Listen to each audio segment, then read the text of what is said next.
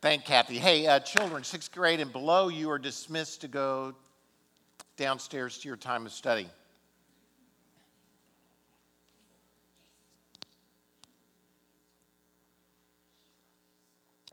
Hey, welcome everyone. Glad you're here. For those who are on the marriage retreat this weekend, didn't you have a great time? Didn't you have a great time? It was an awesome time. We had uh, between 50 and 60 uh, from our church people um, at this marriage retreat, and it was, it was awesome. Um, sorry if you didn't get to go. You should have gone, uh, but you didn't, so sorry. Um, but it was really good, and uh, we had a wonderful, wonderful time. And I think one of the, the strongest aspects of the weekend was the fact that we were building relationships with one another. Um, someone said before church was telling, were telling me that we need to make this happen every year. And it wasn't because of the teaching or because of uh, certain aspects of the teaching was great. It was more about the building of relationships spending a weekend away with each other. Um, talk to someone about the newlywed game if you want to know more about Brad and Michelle Crawford uh, than you ever wanted to know. Uh, you can uh, talk to somebody who was on the, on the retreat. But we had a great time together, and we will do it more in the future. And it leads me into what we're talking about this four weeks, which is on uh, relationships. Uh, we started by talking about this time tomorrow, right? Talking about work. What are you going to be doing this time tomorrow, 24 hours from now, to talk about the value of work. Then we talked about this time next year that if you're going to change your marriage, change your family, that you need to sow seeds today so that you can reap a harvest in the future. That for many of us, what we're reaping in our marriage and our family today has to do with the seeds we sowed back when over the last 5 10 15 20 years. And if you're going to change what your vision is for your marriage and you need to sow seeds of righteousness today. And now we're talking about this time forever that relationships are one of the few things we actually get to take into eternity with us that jesus when he was asked what is the greatest commandment he said love god and love people Love God, love people. The vertical relationship of loving God is critical, and we do that through our relationship with Jesus Christ. And that God doesn't call us into a, a faith where it's just me and God. That God isn't looking just for a person after his name, he's looking for a people after his name. That it is about the power of relationships, us together, us accomplishing, us showing the world that Jesus Christ is who he says he is. When God calls Moses, Moses has a litany of excuses about why he can't go and do what God is calling him to do. And God doesn't just say to Moses, I'm going to be with you, which he does. He talks about the rod in Moses' hand, you remember? But then he also says, and I'm giving you Aaron. I'm giving you people. So when God speaks to us and calls us to, to a task, many he doesn't call us to do it alone generally. He calls us to do it in the context of relationships. In Ecclesiastes chapter 4, there's that famous passage that says, Two are better than one because they have a good return for their work. If one falls down, the friend can help him up. But pity the man who falls and has no one to help him up. Also, if two lie down together, they will keep warm. But how can one keep warm alone? The answer is they, they can't uh, keep warm alone. And though one may be overpowered, two can defend themselves, and a cord of three strands is not quickly broken.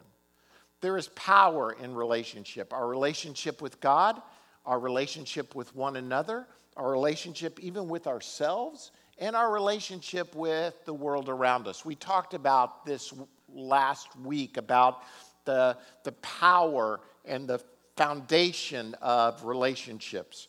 That we need to make sure that our relationships are healthy, that if we have unforgiveness in our hearts or bitterness toward one another or we're, we're in broken relationships, it will affect our spiritual, our physical, our mental health. And that we need to really focus on healthy relationships.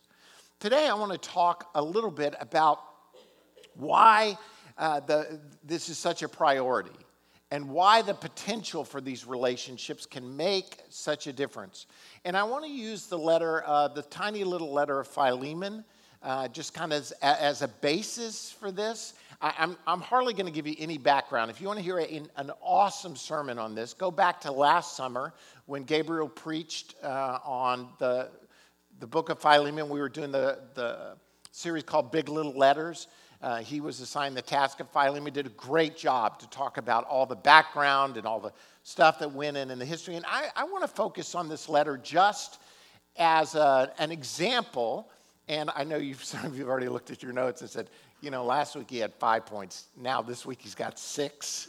Uh, he's just going crazy on us. Next week, good news Cheryl's preaching. She doesn't believe in more than three points. Uh, so she'll be sharing with us. And so things will be back to kind of a normal. And then I'm back, and maybe I'll go with 10 in a couple weeks. So, uh, but in Philemon, you have Paul uh, writing to a guy named Philemon, who is a owner and a evidently a wealthy person. He owned slaves, and one of his slaves has run away, Onesimus, and he's gotten saved, and he's helped Paul.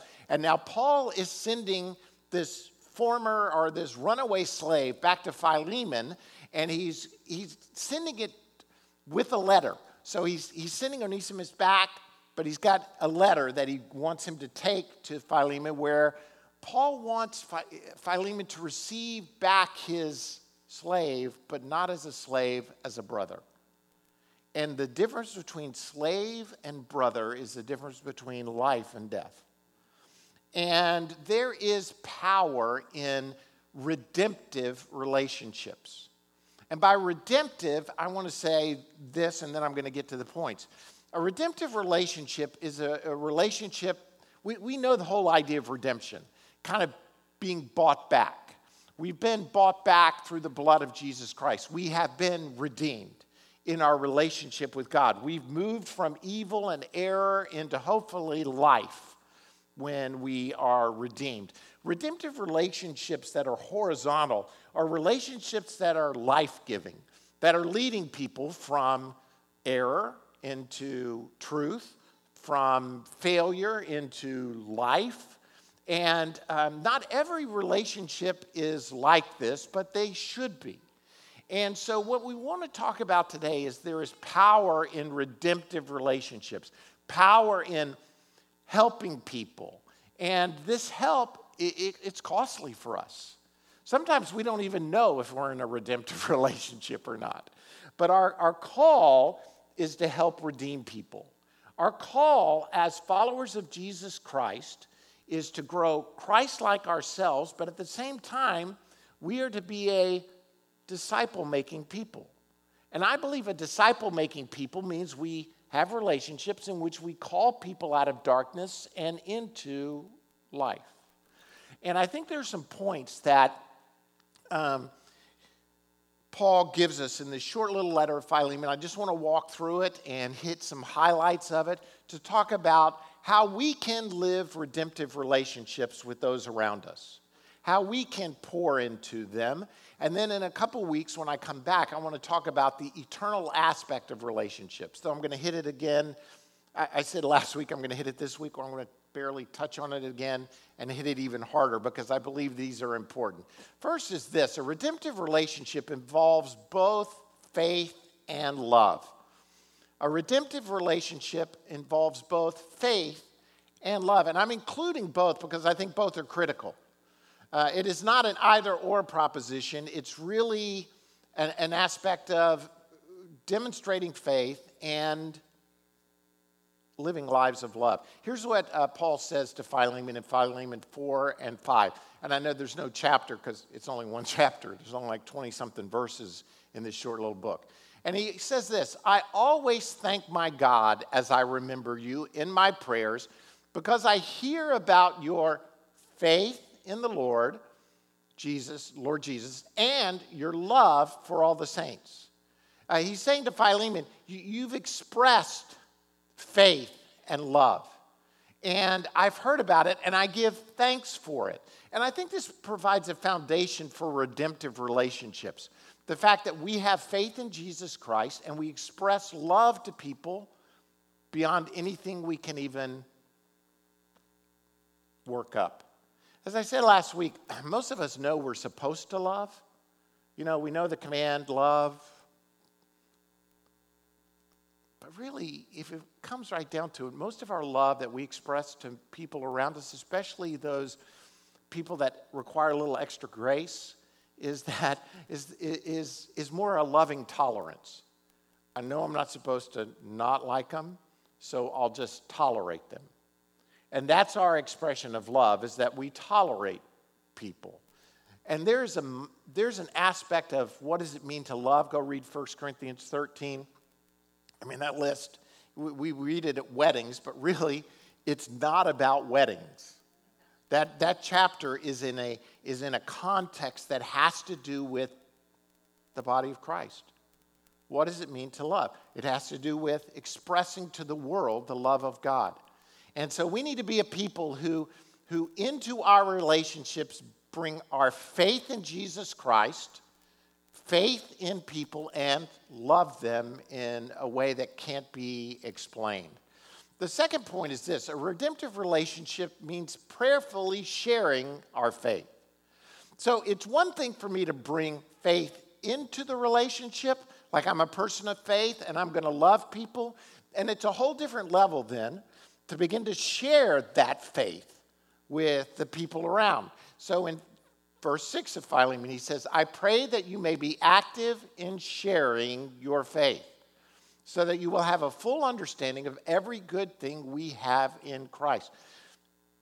There's a circuitous argument, so to speak, in this verse to me. He's saying, I want you to share your faith kind of outwardly. Why? so that you will have a full understanding. You understand? So, in, in my sharing of faith, it, it opens me up to a better understanding of who God is.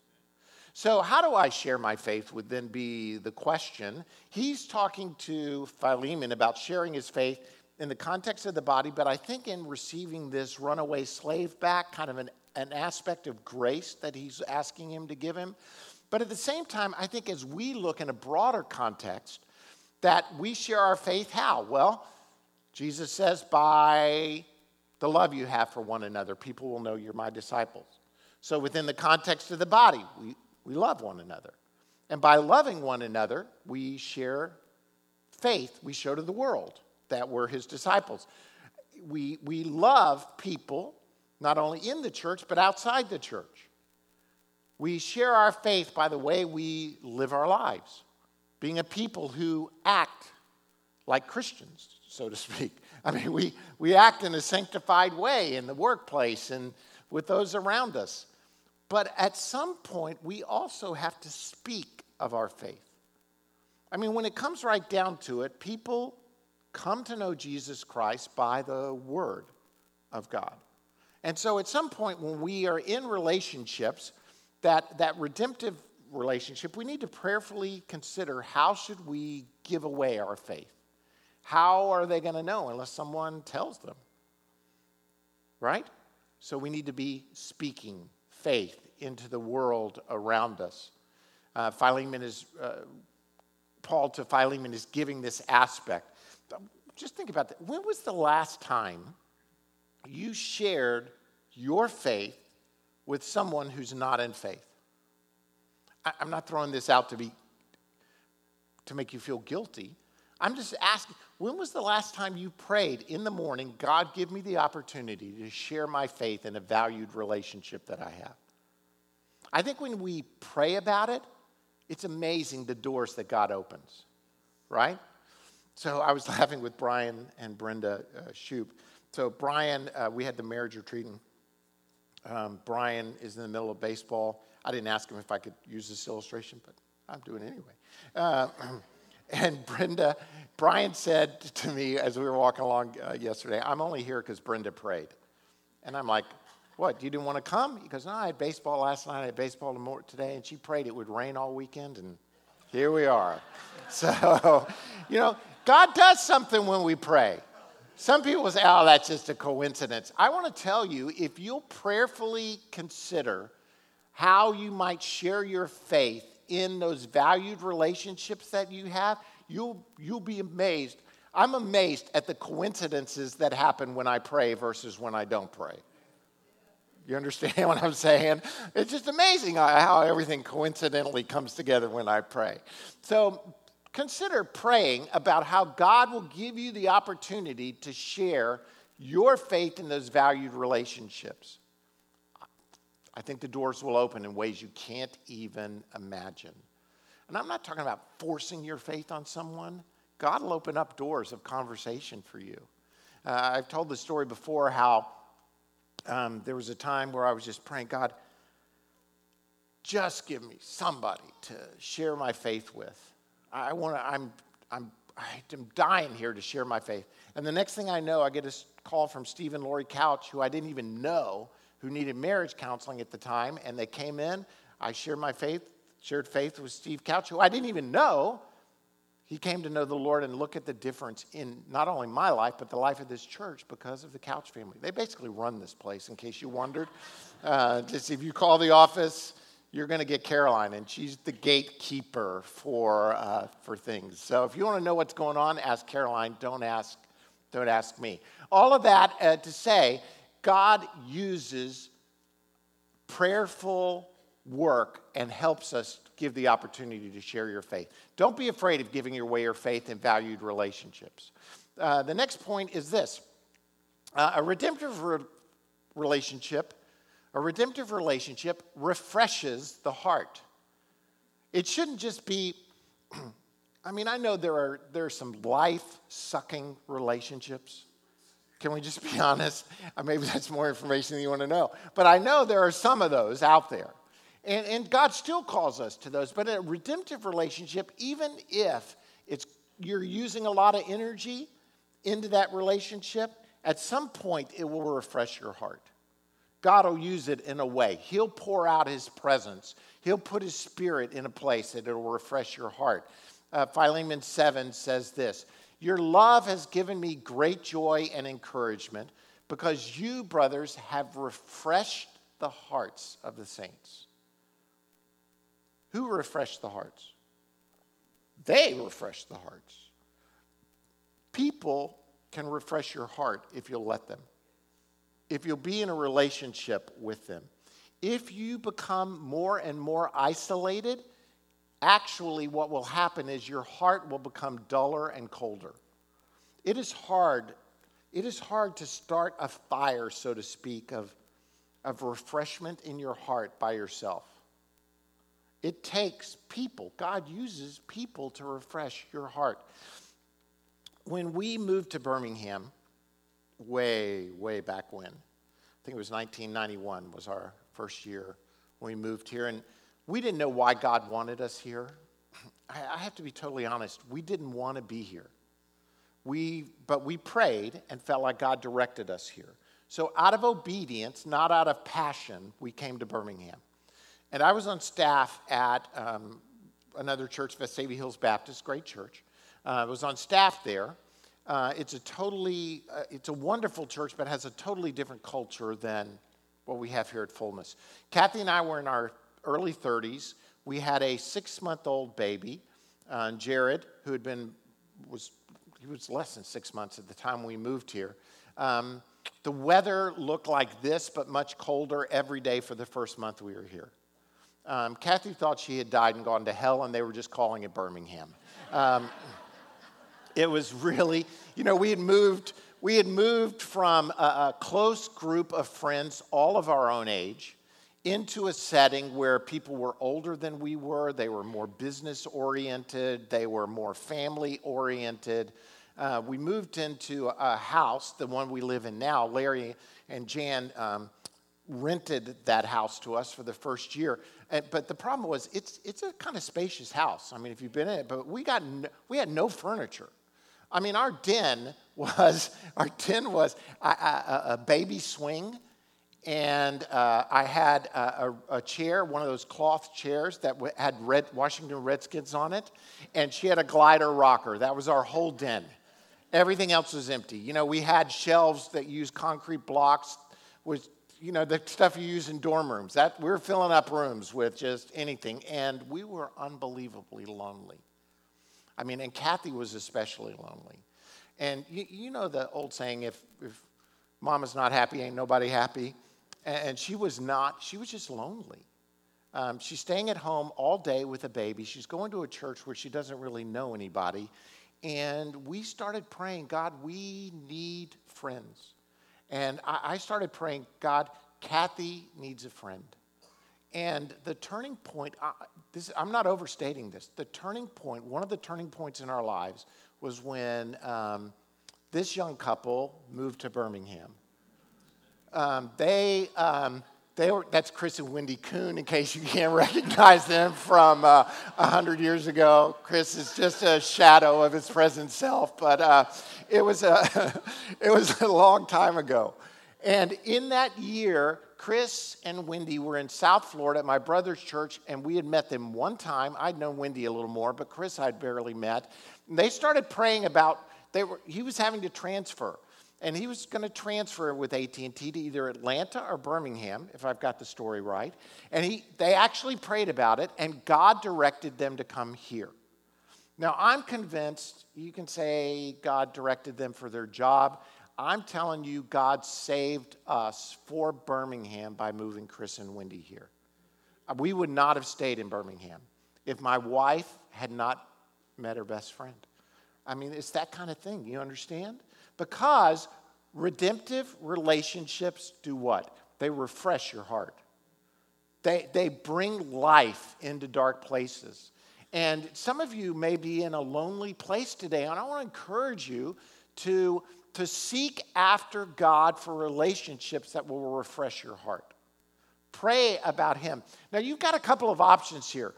One is you can pray to God, asking Him, or number two, you can gripe and complain. I, it's just me, but I found a lot more of those coincidences happen when I pray than when I gripe and complain. A lot more things happen in our hearts.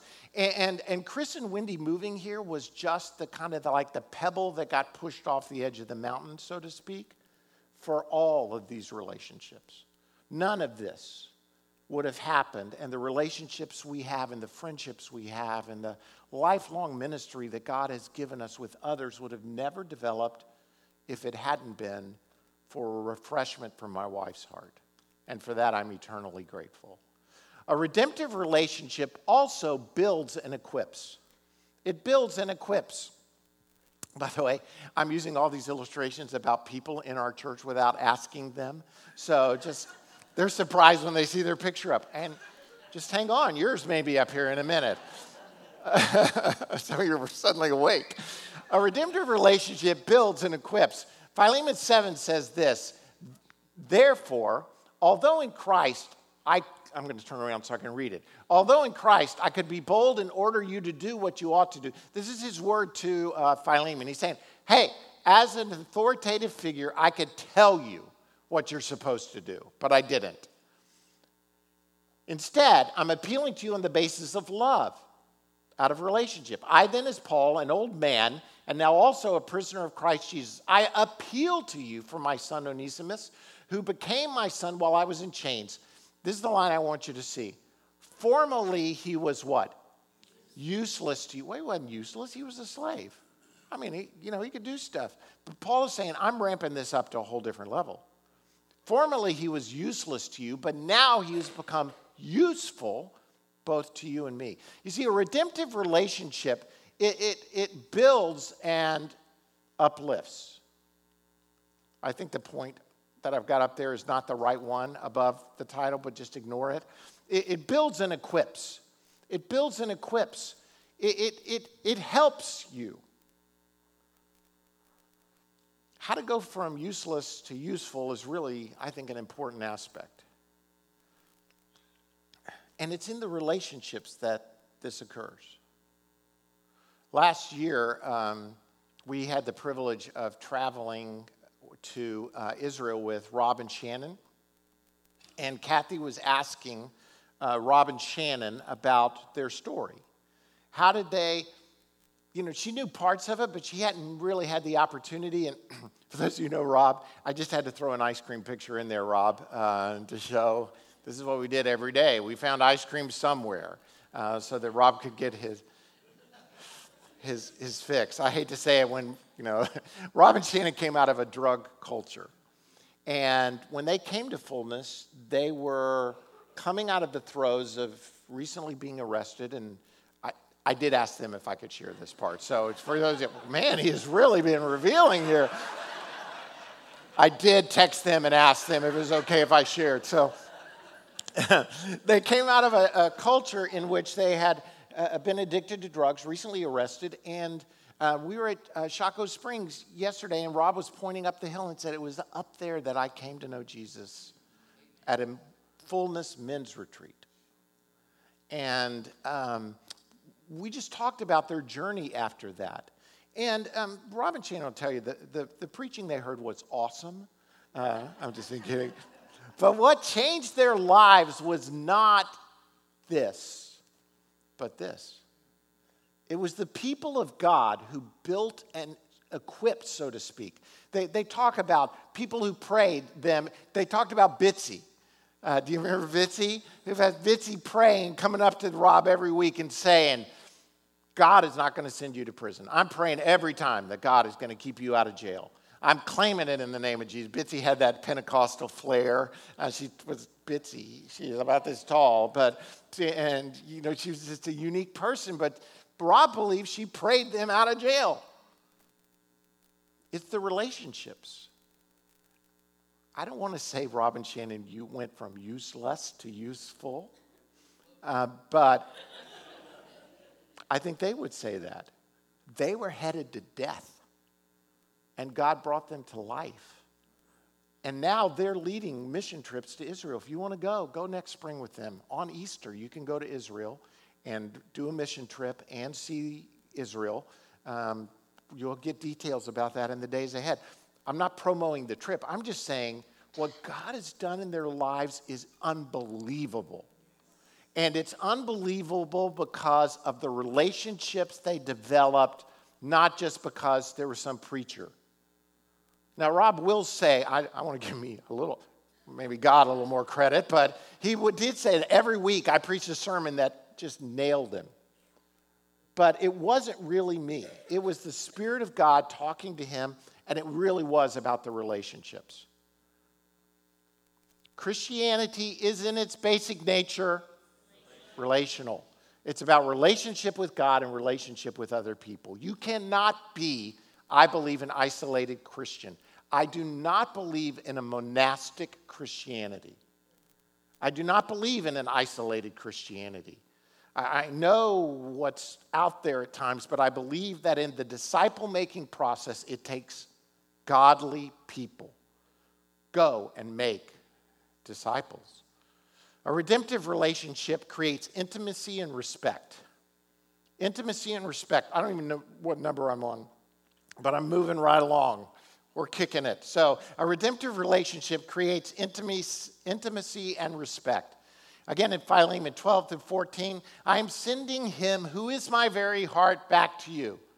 I would have liked to keep him with me so that he could take your place in helping me while I'm in chains for the gospel. But I did not want to do anything without your consent, so that any favor you do will uh, be spontaneous and not forced.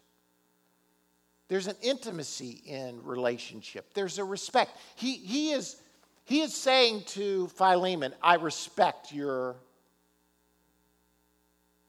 I'm not forcing this on you. I, I respect your will. And at the same time, I've developed this intimate relationship, so to speak, with Onesimus, who's become like a son to me. He's useful to me. But I'm sending him back to you with the hope that this will occur. How, how did this intimacy and respect come about? It comes about through the process of time together. You, you don't develop relationships without time with one another. My friend uh, Dave Malik and I, um, we come from really different backgrounds. I mean, really, I mean, if you were to get us down, we, both seem incredibly intellectual. him more so than me. But um, we, we come from really different backgrounds. But we have spent, I don't know, how many years? 12 years running together?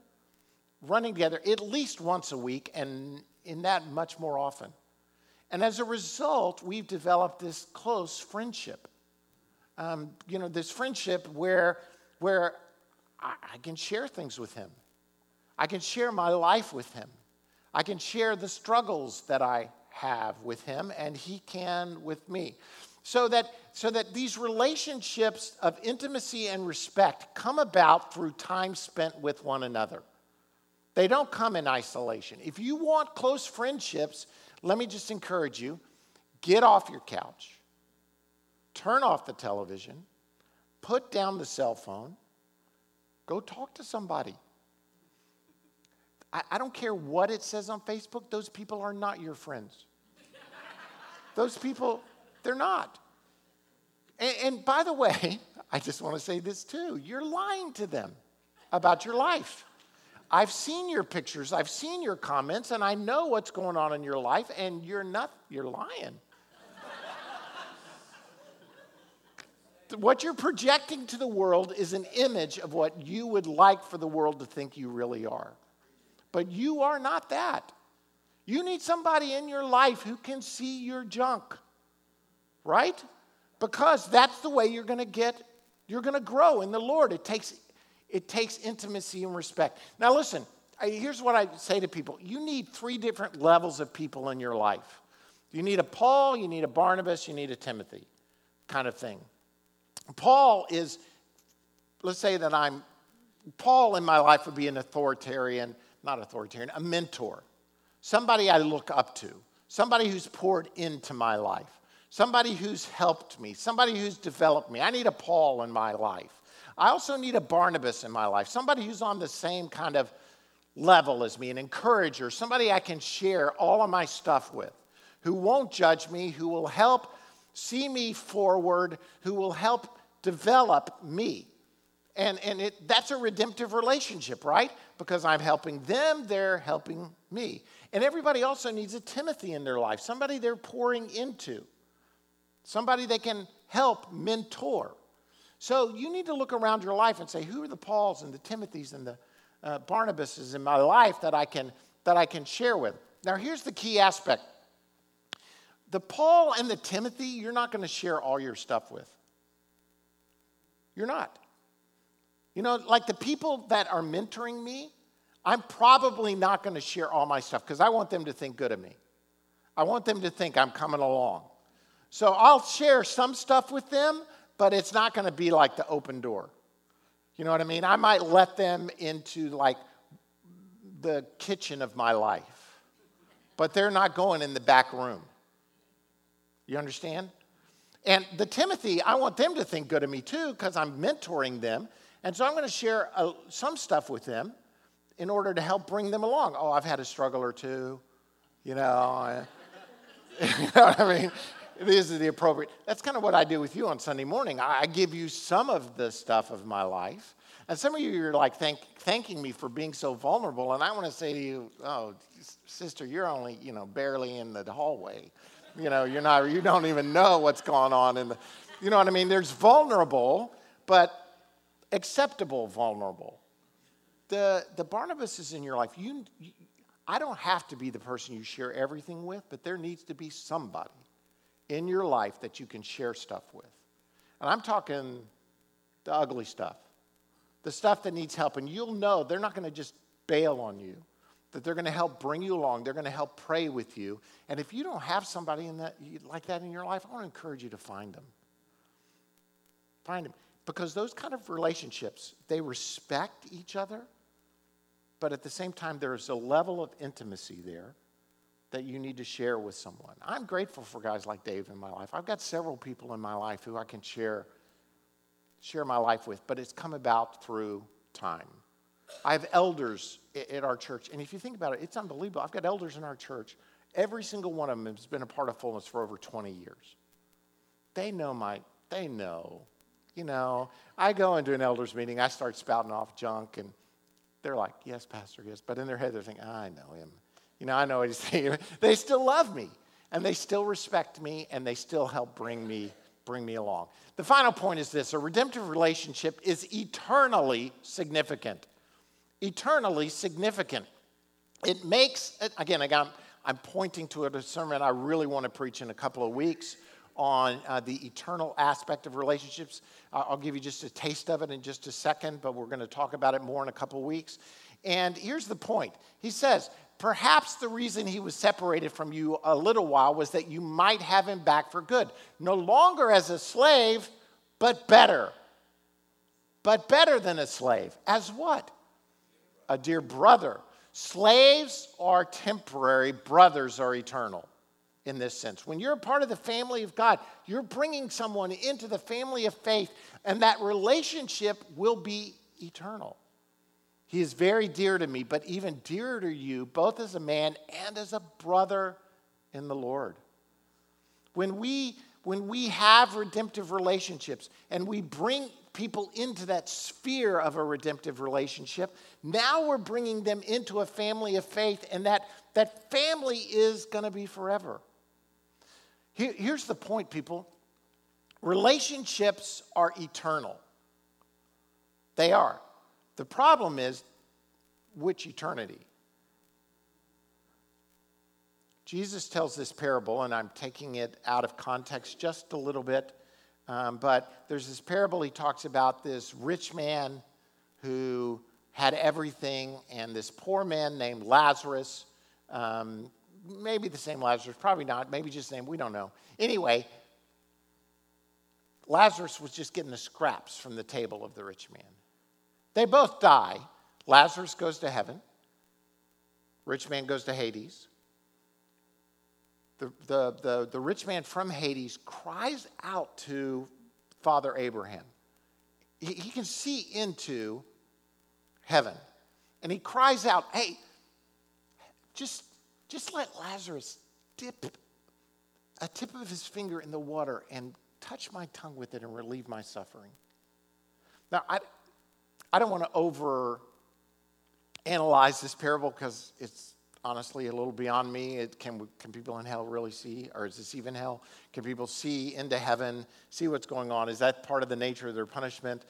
And, and anyway, it, goes on and he says, Hey, listen, he's not going to relieve your suffering. This is where you've brought. But then he says to, to, in the parable, Then I beg you, Father, send Lazarus to my father's house, for I have five brothers. Let him warn them so that they will not also come to this place of torment. He's saying, I, don't want my brothers here, I want them there. I want them, I want them there. Now, Father Abraham goes on and says to him, Look, they've got the prophets, they've got Moses. If they didn't listen to them, they're not going to listen to Lazarus if he comes back and tells them the truth. Part of my contention is I think they will listen to you. I do believe that valued relationships can have an eternal impact. Here's part of my point. Are you sharing your faith in that relationship? Because every person you lock eyes with when you leave this place is somebody Jesus died for. The problem is, do they know it? Who's going to tell them? If they were to die today, would they go and spend eternity with Christ as a brother or sister, or would they be eternally separate? Relation, there are eternal impacts. Every relationship has an eternal impact. We get the opportunity right now to share. There's a story that Rick Warren tells. Uh, Rick Warren is the pastor of um, Saddleback Community Church, and he writes the following. He says, My father was a minister for over 50 years, serving mostly in small rural churches. He was a simple preacher, but he was a man with a mission. His favorite activity was taking teams of volunteers overseas to build church buildings for small congregations. In his lifetime, Dad built over 150 churches around the world. In 1999, my father died of cancer. In the final week of his life, the disease kept him awake in a semi conscious state nearly 24 hours a day. As he dreamed, he talked out loud about what he was dreaming. Sitting by his bedside, I learned a lot about my dad by just listening to his dreams. He relived one church building project after another. One night near the end, while my wife, my niece, and I were by his bedside, Dad suddenly became very active and tried to get out of bed. Of course, he was too weak, but my wife insisted he lay back down. But he persisted in trying to get out of bed. So my fi- wife finally said, Jimmy, what are you trying to do? He replied, This got to save one more for Jesus. Got to save one more for Jesus. Got to save one more for Jesus. He began to repeat that phrase over and over and over again. And during the next hour, he said the phrase probably a hundred times got to save one more for Jesus. As I sat by his bed with tears flowing down my cheeks, I bowed my head to thank God for my dad's faith. At that moment, dad reached out, placed his hand on my head, and said, as if commissioning me, Save one more for Jesus. Save one more for Jesus. Rick Warren closes by saying this I intend for that to be the theme of the rest of my life. And then he invites us to consider that theme as well. You know, the truth, people, is we live in a very self centered age in which our entire thought process has to do with me and the universe. We've got to get ours. Read every article in the front page of today's newspaper, and it's going to be about somebody either trying to assert their rights, or someone demanding their rights, or someone accusing someone else of stealing their rights from them at every level.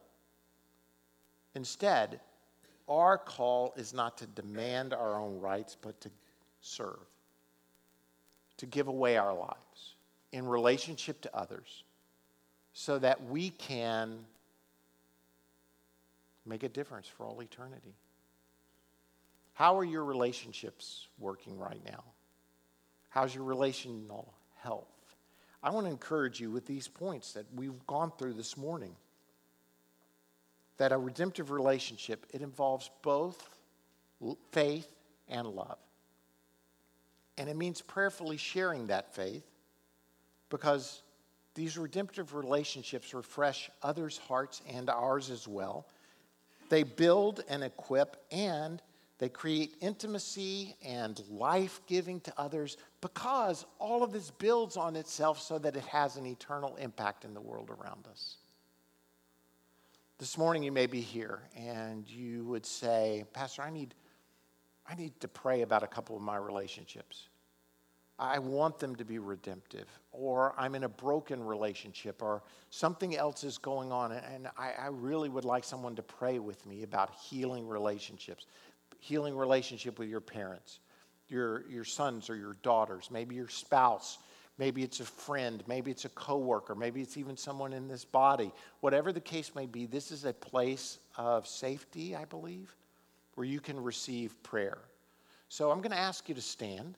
I'm going to ask our worship team to come, and I'm going to ask our ministry teams to spread out across the front and the sides, maybe even the back, and just to to, if you need prayer about a specific relationship or you know there's someone in your life who needs uh, to hear about Jesus and you want to prayerfully pray for them right now with somebody else, just come. The, the worship team is going to lead us in a song as we pray for you and pray for these others. So come, let me pray for us. Lord, I pray right now that Holy Spirit, you would direct our path, you would direct our time, that you'd give us wisdom as we look to the relationships around us. That God, we would have a holistic, godly perspective on relationships. That it's not just about what we get from relationships, it's what we get to pour into our relationships. God, forgive us for our self centeredness, forgive us for our selfishness. Lord, forgive us where we've taken up offense. Lord, forgive us where even, even if somebody did something against us, that God, we've held it against them, that we haven't trusted them, that we've lacked in life with them. Breakthrough, Holy Spirit, Spirit of truth, Spirit of life, Spirit of freedom, come and rule and reign in our hearts and our lives today. May we see the truth that every re- relationship that we're in right now has the has eternal impact. It's not just for the moment. It's not just for the week or year or decade. It's, it's got the potential for all eternity. Open our eyes to see, Lord. If you need prayer right now, just come and allow one of these teams to pray with you while our team leads us.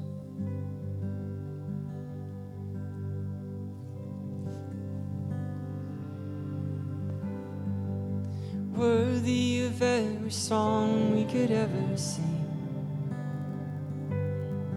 You're worthy of all.